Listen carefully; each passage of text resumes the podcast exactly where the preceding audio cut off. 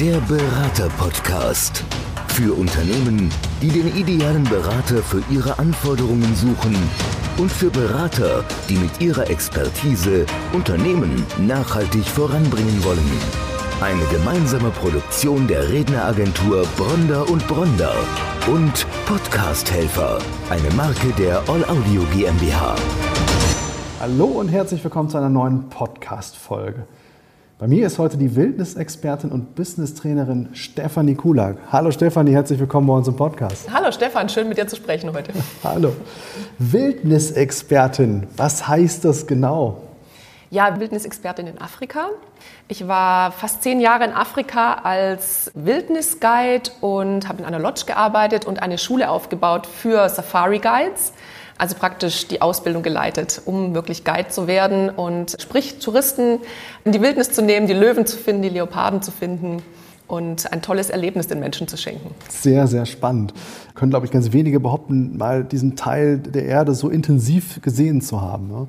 Business-Trainerin, man sagt jetzt so, oder du sagst salopp zwischen Laptop und Leopard. Was heißt das nun genau? Also auf der einen Seite die Wildnisexperten, auf der anderen Seite das Thema Business-Training. Wie bringst du diese beiden Themengebiete zusammen? Also bevor ich nach Afrika gegangen bin, war ich tatsächlich selbst 16 Jahre im Corporate-Bereich in Deutschland unterwegs als Marketing- und PR-Beraterin. Habe also gelernt, was es heißt, dass Bottomline wichtig ist, worauf es ankommt, strategische Konzepte entworfen und so weiter.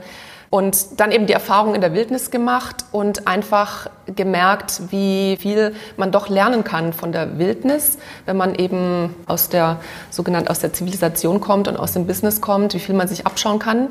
Und mein Ziel ist es, den Menschen, den Unternehmern, den Führungskräften ja, aufzuzeigen, was man von der Wildnis fürs Business lernen kann. Das hast du gerade schon gesagt, Führungskräfte, Geschäftsführer, das ist das Zielkundenklientel, um das es letztlich geht.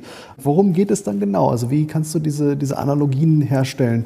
Ja, das schon das Wort Analogien gerade gesagt. Also darum geht es eigentlich nicht. Mhm. Also es geht jetzt nicht darum zu sagen, jeder Geschäftsführer, der mal ein lautes Wort auf der Etage brüllt, ist der Löwe und wir sind jetzt im Bürodschungel, obwohl das der Vergleich natürlich sehr nett ist. Aber darum geht es tatsächlich nicht. Es geht um tiefergehende Muster. Es geht um ja, Themen wie Leadership, Konfliktmanagement, Change. Wir sprechen viel von der sogenannten VUCA-Welt, in der wir heute uns befinden, in der alles unsicher ist, alles volatil ist.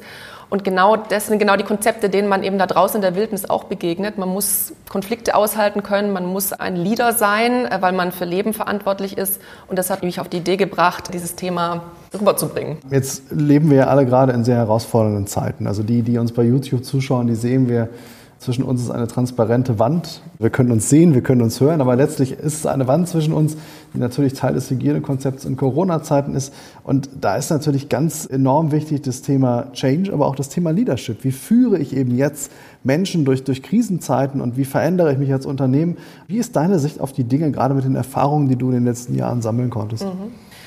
Also ein großes Stichwort, das mir sofort dazu einfällt, ist das Thema Angst. Also Angst darf man ja im Busch eigentlich nie haben. Auch wenn der Elefant auf einen zurennt, ist es ganz wichtig, dass man keine Angst hat. Und dieses Wort habe ich für mich oft durch das Wort Respekt ersetzt. Man muss immer Respekt vor den Wesen, Respekt vor den Umständen haben, aber man darf sich eben nicht in die Enge treiben lassen und keine Angst zeigen. Es muss immer alles auf Augenhöhe passieren. Und das stelle ich sehr stark fest in diesen Zeiten, dass wir natürlich alle sehr, sehr angstgetrieben sind. Und was mir selbst geholfen hat, ist mich oft an solche Situationen zu erinnern, in denen ich hätte Angst haben können, aber mir das wirklich abtrainiert habe und diesen Fluchtreflex dem nicht nachgegeben habe. Und das wäre zum Beispiel eine wichtige Botschaft auch für Unternehmen, für Selbstständige, für jeden persönlich. Stand your ground, nicht wegrennen. Das ist total wichtig. Und es ist manchmal schwer, diesen Impuls zu kontrollieren, aber das hilft einem. Jetzt sagst du das gerade, nicht wegrennen und dieser Impuls des Weglaufens, also diesen Moment zu unterdrücken. Jetzt kenne ich deine Keynote, du hast auf dem Xing-Expertendialog gesprochen und da gibt es so einen kleinen Einspieler. Und äh, da ist so eine, so eine Gruppe von Menschen, die geführt wird durch den Dschungel und plötzlich läuft ein Elefant auf den Gruppenführer zu.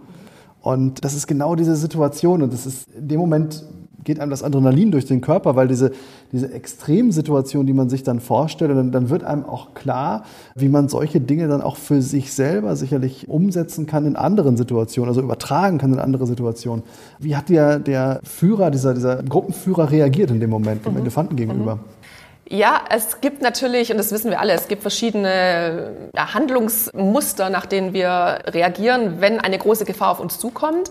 Entweder kann man wegrennen, das ist aber keine sehr gute Entscheidung, weil der Elefant einen wahrscheinlich hinterher rennt und das nicht gesund ausgeht. Man kann den Gegenangriff starten, also dagegenhalten, was auch zu einer großen Konfrontation führen wird. Genau, man kann sich totstellen, ist auch immer einfach, aber in dem Fall auch nicht so gut. Und das, was wirklich in dem Fall, den du beschrieben hast, zum Lösen dieser Situation geführt hat, war mit Haltung entgegenzutreten. Also zu beweisen oder zu zeigen, ich bin kein Opfer, ich greife dich aber auch nicht an. In dem Fall hat der Führer, von dem du gerade gesprochen hast, sich hingestellt und wirklich mit Haltung ein lautes Hey dem vermeintlichen Gegner entgegengebrüllt. Das war unerwartet. Der Elefant hat angehalten und hat abgedreht. Und darauf kommt es mir an, dass es um die innere Haltung geht. Mit Selbstbewusstsein zu seinen Werten zu stehen, das Gegenüber mit Vertrauen, mit Respekt zu behandeln, immer alles auf Augenhöhe auszuhandeln und sich Raum zu lassen und nicht in die Konfliktsituation zu gehen. Wenn jetzt Unternehmen dich als Business-Trainerin konsultieren, wie ist es von der Fragestellung? Also wir haben gerade über Change gesprochen, wir haben über Leadership gesprochen. Mit welchen Fragestellungen kommen Unternehmen auf dich zu? Im Moment arbeite ich für eine große Telekommunikationsfirma und zwar wurde ich gebeten, einen Innovationsmanagement-Workshop zu machen, beziehungsweise nicht ich allein, sondern meinen Kooperationspartnern. Ich arbeite mit großen Unternehmensagenturen zusammen. Also zum Thema Innovationsmanagement und da ist zum Beispiel ein Thema, wie geht man mit Unsicherheit um, wie geht man mit Change um, was du gerade gesagt hast. Und da lasse ich einfach diese Beispiele aus Afrika, aus der Wildnis einfließen, um in den Menschen Bildern zu erzeugen und über diese starken Bilder, mit denen sich hoffentlich jeder identifizieren kann, ja, die Botschaft rüberzubringen. In dem Fall ist es eben wirklich nicht weglaufen, Change akzeptieren. Es gibt ein schönes Beispiel im Busch, das ich eben selbst erlebt habe und das ich dann anbringe, ist, dass ein, ein Baum zum Beispiel, an dem ich jeden Tag mit meinen Gästen vorbeigefahren bin, ja, und an dem wir immer angehalten haben, um, um tolle Naturbeobachtungen zu machen, der war eines Tages zum Elefanten platt gemacht sozusagen und es war wahnsinnig schwer für mich, lustigerweise, obwohl ich Elefanten liebe, nicht auf die Elefanten wütend zu sein. Ja, einfach zu akzeptieren, dass dieser Baum nun nicht mehr da ist und ich den anderen Gästen zeigen kann.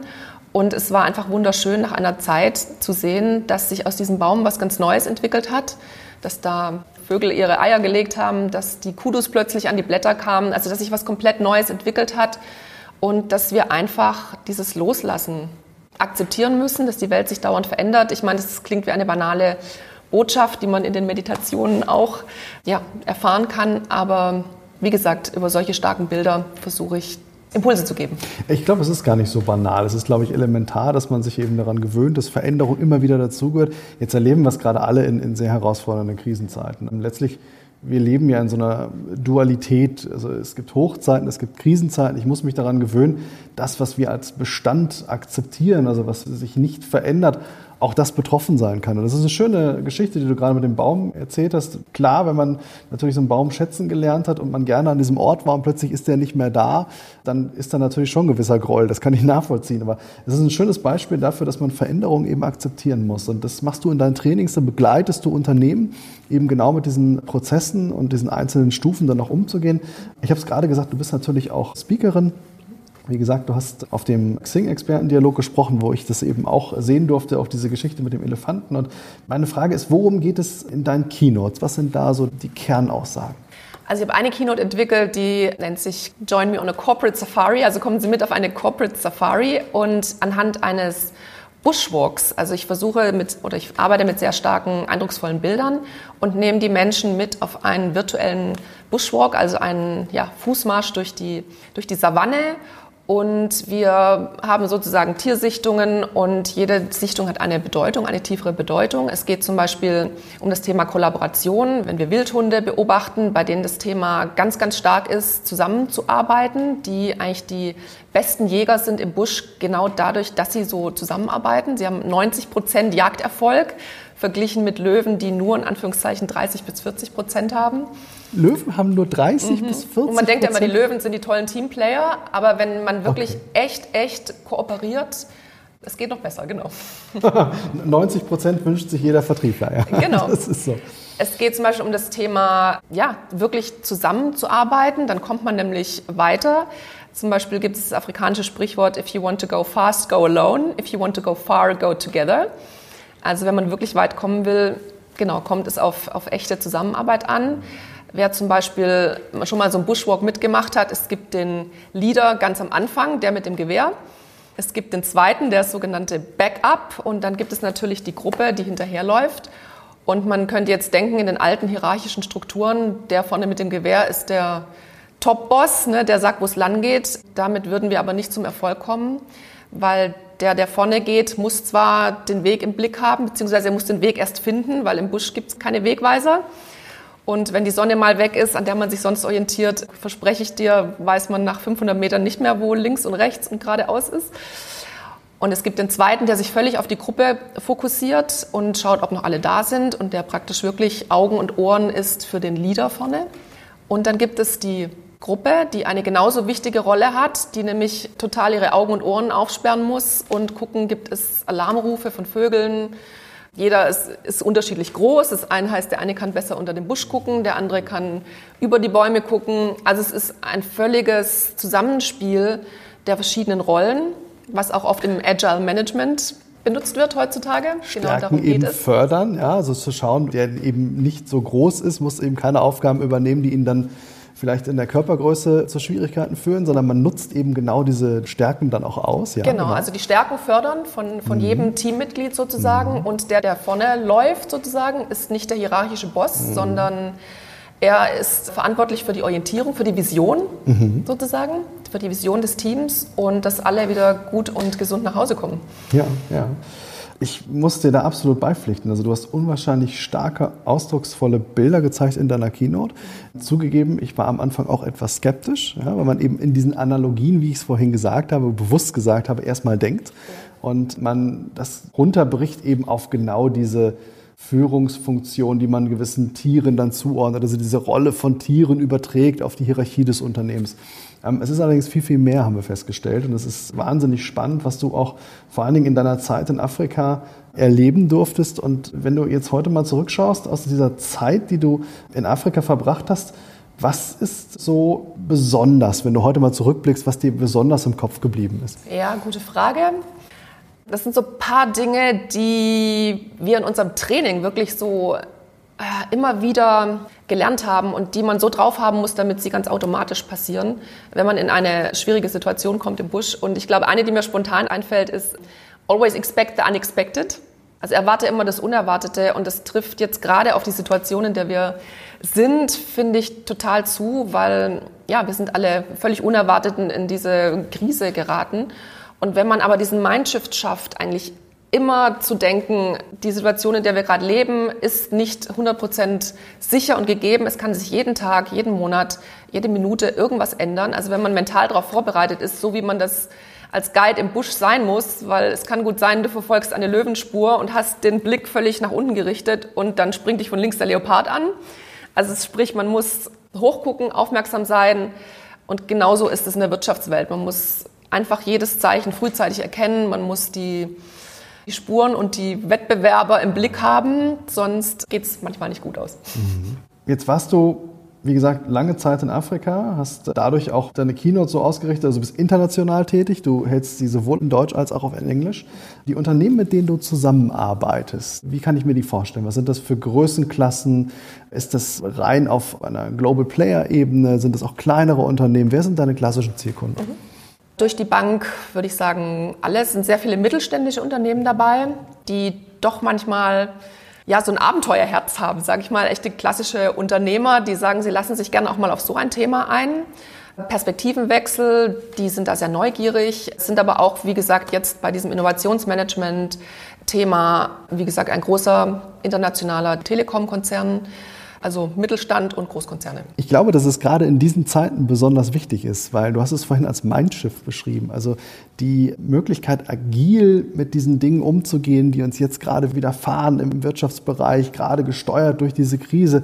Ich denke, dass die agilen Unternehmen auch eine Möglichkeit haben, in dieser jetzigen Phase gut zu überleben und alle anderen, die vielleicht ja doch sehr befangen sind in ihren Strukturen, Schwierigkeiten haben werden. Und wie siehst du das? Gibt es direkte Praxisbeispiele, Tipps, die du geben kannst unseren Hörern, um eben vielleicht sich relativ schnell anpassungsfähig, ähnlich wie es in der Wildnis ist, sich heutzutage in der Wirtschaft zu platzieren? Ich glaube, ein Tipp wäre, nicht zu lange zu zögern, wenn es wichtige Entscheidungen zu treffen gibt. Das war ein ganz wichtiges Learning für mich, aus dieser Kultur kommend, was ja auch sehr gut ist, dass man alles diskutiert und dreimal hin und her dreht. Der Groschen ist bei mir gefallen, als ich an der Weggabelung stand und Gäste hinten drauf hatte und dachte, wo soll ich denn jetzt langfahren, um denen das beste Sighting zu liefern. Und im Endeffekt ist es völlig wurscht, wo man langfährt, weil es gibt immer was Tolles zu sehen. Ja, wenn es vielleicht nicht der Löwe ist, dann ist es was anderes Tolles. Also es war für mich ein ganz großer Lerneffekt, mir nicht immer so viele, wahnsinnig viele Gedanken zu machen, was jetzt die beste Entscheidung ist. Und das ist ein wichtiger Tipp, glaube ich, auch für Unternehmen, für Selbstständige vor allem, sich nicht so lange diesem Gedankenkarussell aufzuhalten, sondern machen, einfach machen. Man kann immer anpassen den Weg, aber man muss ihn einfach mal gehen. Ich glaube, das ist ein tolles Schlusswort. Stefan, ich sage vielen Dank, dass du heute bei uns warst. Das ist ein sehr spannendes Thema, ein sehr exklusives Thema. Damit hast du ein absolutes Alleinstellungsmerkmal am Markt, eben genau diese Erfahrungen, die du gesammelt hast, eben auch in die Unternehmenswelt platzieren zu können, aus der du eben eigentlich stammst. Und vielleicht zum Schluss nochmal, wie lange warst du insgesamt in Afrika? Zehn Jahre. Zehn Jahre, also sehr lange genau. Zeit mhm. mit vielen Erfahrungen, die du gesammelt hast und unwahrscheinlich spannendes Thema. Wir haben es gerade gehört, sowohl für den Mittelstand als auch für große Unternehmen. Whatever you do, don't run. Der Berater-Podcast. Für Unternehmen, die den idealen Berater für ihre Anforderungen suchen und für Berater, die mit ihrer Expertise Unternehmen nachhaltig voranbringen wollen. Eine gemeinsame Produktion der Redneragentur Bronder und Bronder und Podcast Helfer, eine Marke der All Audio GmbH.